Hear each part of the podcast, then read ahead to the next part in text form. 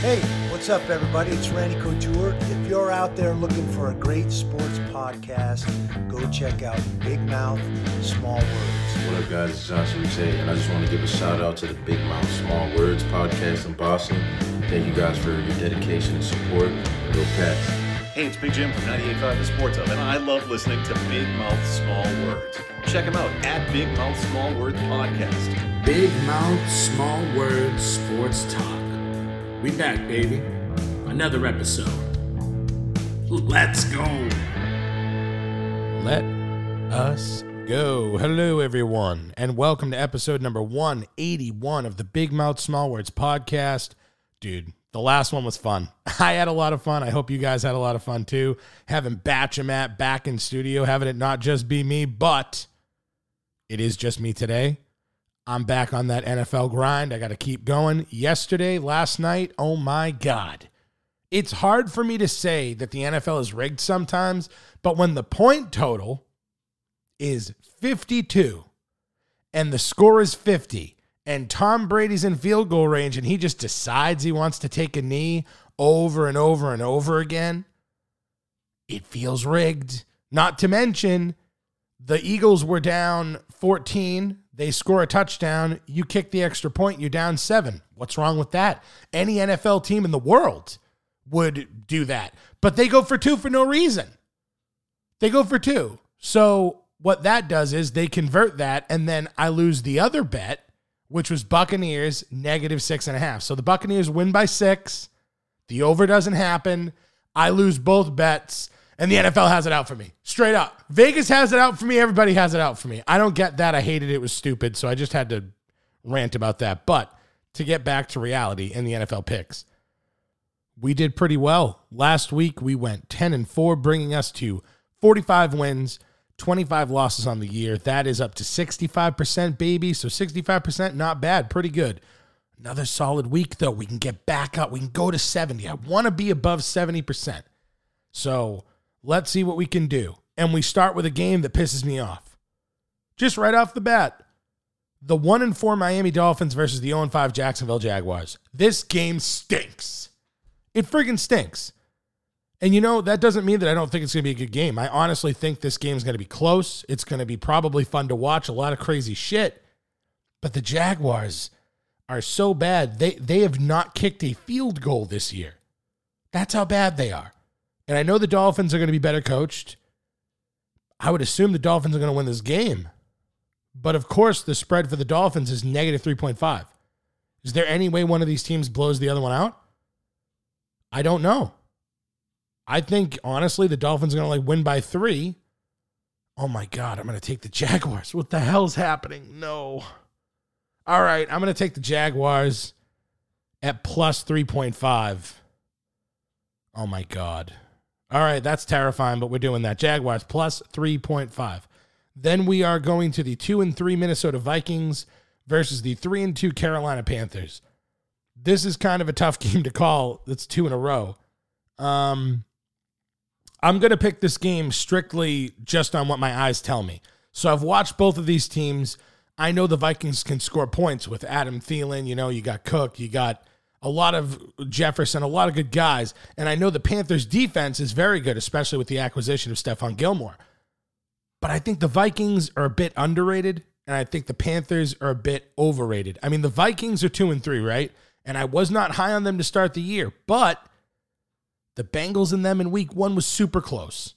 Could have went either way. They should have beat the Cardinals on like a 40 yard field goal. So if you flip those games, the Vikings are four and one walking into this. So because of that, I'm going to take the Vikings at negative 1.5. I think they're better than yeah, I just think the Panthers are kind of kind of fake there. So yeah, take that. We move on to the this is a great game. The 4 and 1 LA Chargers versus the 4 and 1 Baltimore Ravens. I mean, this game's going to be fun. It's going to be crazy. A lot of big plays, a lot of points. The Chargers defense is very good against the pass, but they're not as good against the run. And I'm sure Lamar and company are going to love that. They're going to run all over the Chargers. But I'm sure that Herbert is going to throw all over the Ravens defense. I mean, Carson Wentz was doing it and he sucks. So When it comes to the Ravens, they're on a hot streak. I don't think that they've played particularly well, but they find ways to win. I can't shit on that. The only problem here is the spread. I think this game's going to be super close. I mean, the freaking Ravens were close against the Lions. They were close against they're close against good competition and lesser competition. So, when I see a, a, team like the Chargers that's really good at plus 3.5, I mean, I think the Ravens, if they win, are going to win by a field goal. So I'm going to take the Chargers at plus 3.5. That's it. Doing it. Don't care.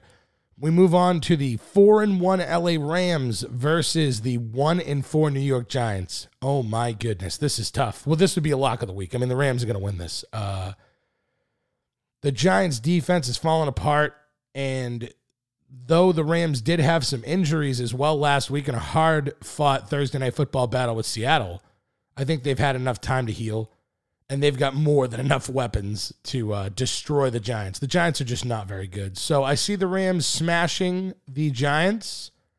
Stafford's a guy that doesn't mind running up the score. So what is what is the score? So the Rams, I'm going to take the LA Rams at negative 10.5 to the bank, big time. Here's a game. The 1 and 4 Houston Texans versus the 1 and 4 Indianapolis Colts. Both these teams played great last week, surprisingly, and both these teams blew it as they have done all year long. The Colts blew it way harder. I mean, there was some crazy stat that I'm going to get wrong, but in the Colts like organization when they've been up like over 16 points, they were like 120 and 0 and they botched it and lost that game. So I mean, here's the way I look at this. I think the Colts are a better team. But are they 10 point favorites now?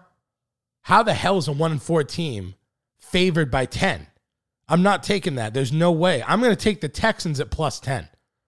That means that I have the Jaguars at plus 3.5 and I have the Texans at plus 10. If we do good this week, we are geniuses. That's all I'm going to say right there. We move on finally to a game that I feel confident about the 2 and 3 Kansas City Chiefs versus the 2 and 3 Washington football team. I am still in shock to see the Chiefs at 2 and 3 on the year. I can't believe it. I mean, against good teams, they've choked, but against bad teams, they know how to beat them up. They know how to beat the crap out of bad teams. So I would assume the Chiefs are going to make an example out of Washington this week. If you have the option of upping it. So I'm just going to tell you right now take the Chiefs at negative 6.5 and laugh all the way to the bank, okay? Take that. They're going to win by more than a touchdown, no question. If they don't, I'm they're done and they suck. So, take that, but if you can up that, dude, up that. Get yourself better odds. I would do negative 10.5 all day. Honestly. I do I would I would go all the way up to negative 15, dude. I'm just telling you straight out like I think the Chiefs are going to win by 20 fairly easily. So, uh, but as we're doing right now, take the Chiefs at negative 6.5. We move on to the 4 and 1 Green Bay Packers versus the 3 and 2 Chicago Bears. This one, if I believed in Justin Fields' ability to throw the ball, I would take the Bears here. I really would. The Packers secondary is getting gashed each week, but they are not terrible at stopping the run. And with Rodgers scoring points, it's like, I don't know, man. I think it's going to make Fields be one dimensional. I think Fields is going to have to throw. And even though the Packers secondary sucks, I just don't think Fields is ready for something like that. I really thought the Packers were going to be favored by at least a touchdown. I know it's in Chicago. I know it's going to be crazy and the fans are going to be going nuts. But I just don't think Fields has the ability to go toe to toe with Rodgers yet. So I'm going to go with the Packers at negative 4.5. We move on to the 3 and 2 Cincinnati Bengals, the good old Bang loss versus the 0 and 5 Detroit Lions. This is the battle of the cats. And I'm going to say this, the Lions despite having no wins, they've hung in there against good competition. But I don't see it this week. I mean, obviously I'm extremely biased, we all know that, but the Bengals should beat the brakes off of the Lions. I, am just saying the coach, the Lions coach was crying last week. If he was crying last week, he's gonna be crying way, way harder this week. Ja'Marr Chase is putting up Randy Moss numbers. Tee Higgins had a bad week. He is going to be pissed. He's going to want to show everybody that he's the real number one. Um, Mixon has a is is completely back. He's ready to go. He's probably going to have easily over 100 yards, touchdown. I just don't see the Lions being able to keep up. I mean, the Bengals defense is far better. I mean, the Bengals held the Packers to what? Well, technically 25, but I mean, I don't I just don't see the Lions being able to keep up with the Bengals. And also, just to throw this out there, the last time the Lions beat the Bengals, Barry Sanders was the running back. So take the Bengals at negative 3.5 all day. All day. We move on to the 5 and 0 Arizona Cardinals versus the 3 and 2 Cleveland Browns. Now, when I saw that the Browns were favored, I did a double take. How can a 5 and 0 team be an underdog? But the more I thought about it, the more I got it. I was like, the Browns' defensive line should be able to contain Murray just enough. I mean, you can't completely contain him, but enough to where he's got to make throws he can't run around. On top of that, the running attack the Browns could use, they can control the clock. You got Nick Chubb, you got Kareem Hunt. And wait a minute. Wait a minute. Because my phone and my Apple Watch are saying, not so fast, Patrick. Nick Chubb is ruled out for the game. Okay. Kareem Hunt is questionable. E. Oh no. Mike Wolf will not like that. I'm hearing that the Cardinals traded for Zach Ertz. So they got a real number one tight end now. He might not play, but yeah, I've I've been down on the Cardinals all year and it has bitten me in the ass. And on the road in a hostile environment, I really wanted to take the Browns. But without that running game to rely on Baker, no, I'm good. I'm not relying on Baker. I'm going to take the points. I'm going to take the uh, 5 and 0 Cardinals at plus 2.5. I'm so sorry, Wolf. I move on to the 4 and 1 Dallas Cowboys versus the 2 and 3 New England Patriots. The Patriots are in trouble in this game. Oh no. I have no idea how they're going to slow down the Red Hot Cowboys offense, dude.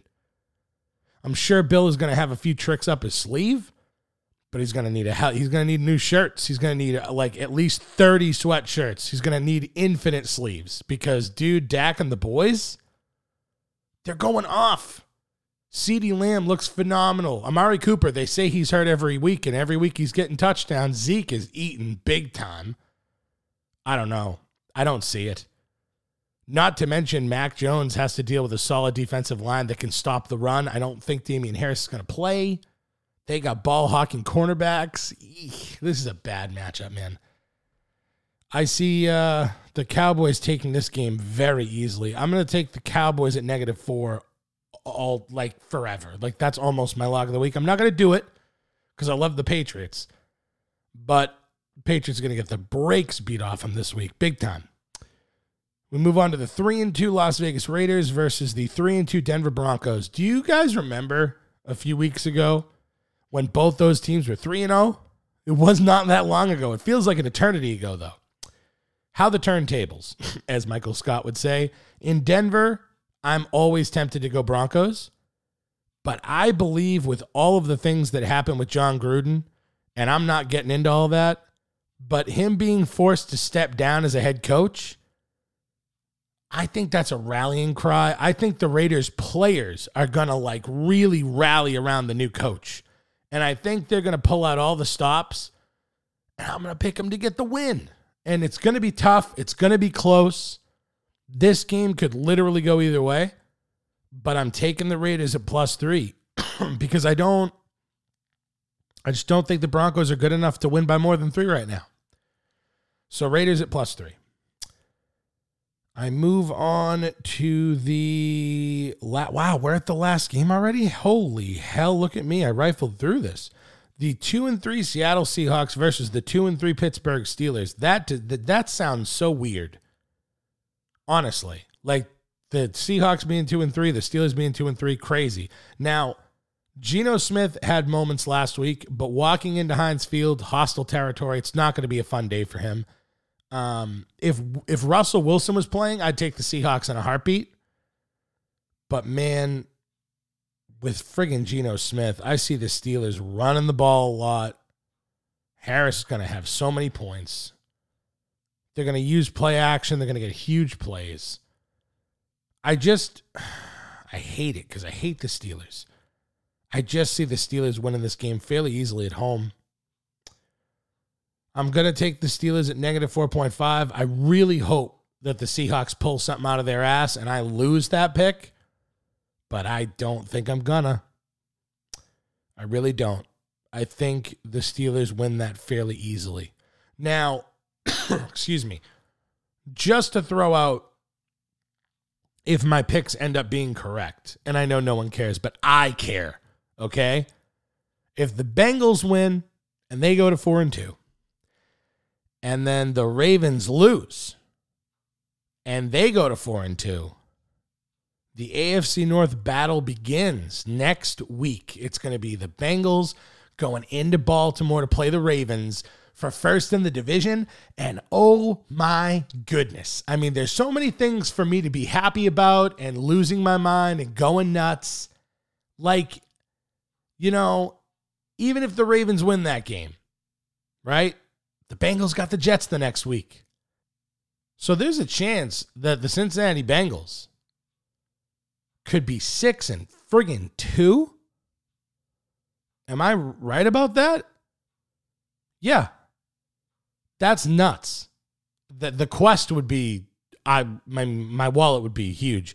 But um even in my worst case scenario, I see if they lose to the Ravens, 5 and 3, I'll take 5 and 3. That means two more wins, baby, and we win the quest. That'll give you 9 games to win two. Feeling good and feeling confident as long as they take care of business against the Lions. Um, so to end this, I am going to be talking more MMA now that Batch at the end of the podcast. I was really focused on the Bruins. Of course, I've been focused on football, but he's right. I do need to talk more MMA.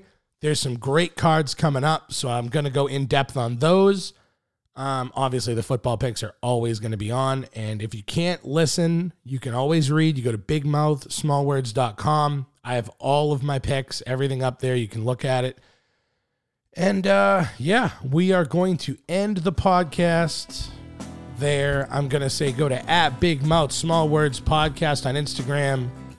My highlighted sections are very funny, if I do say so myself. Everybody have a good weekend and go Jake DeBrusk.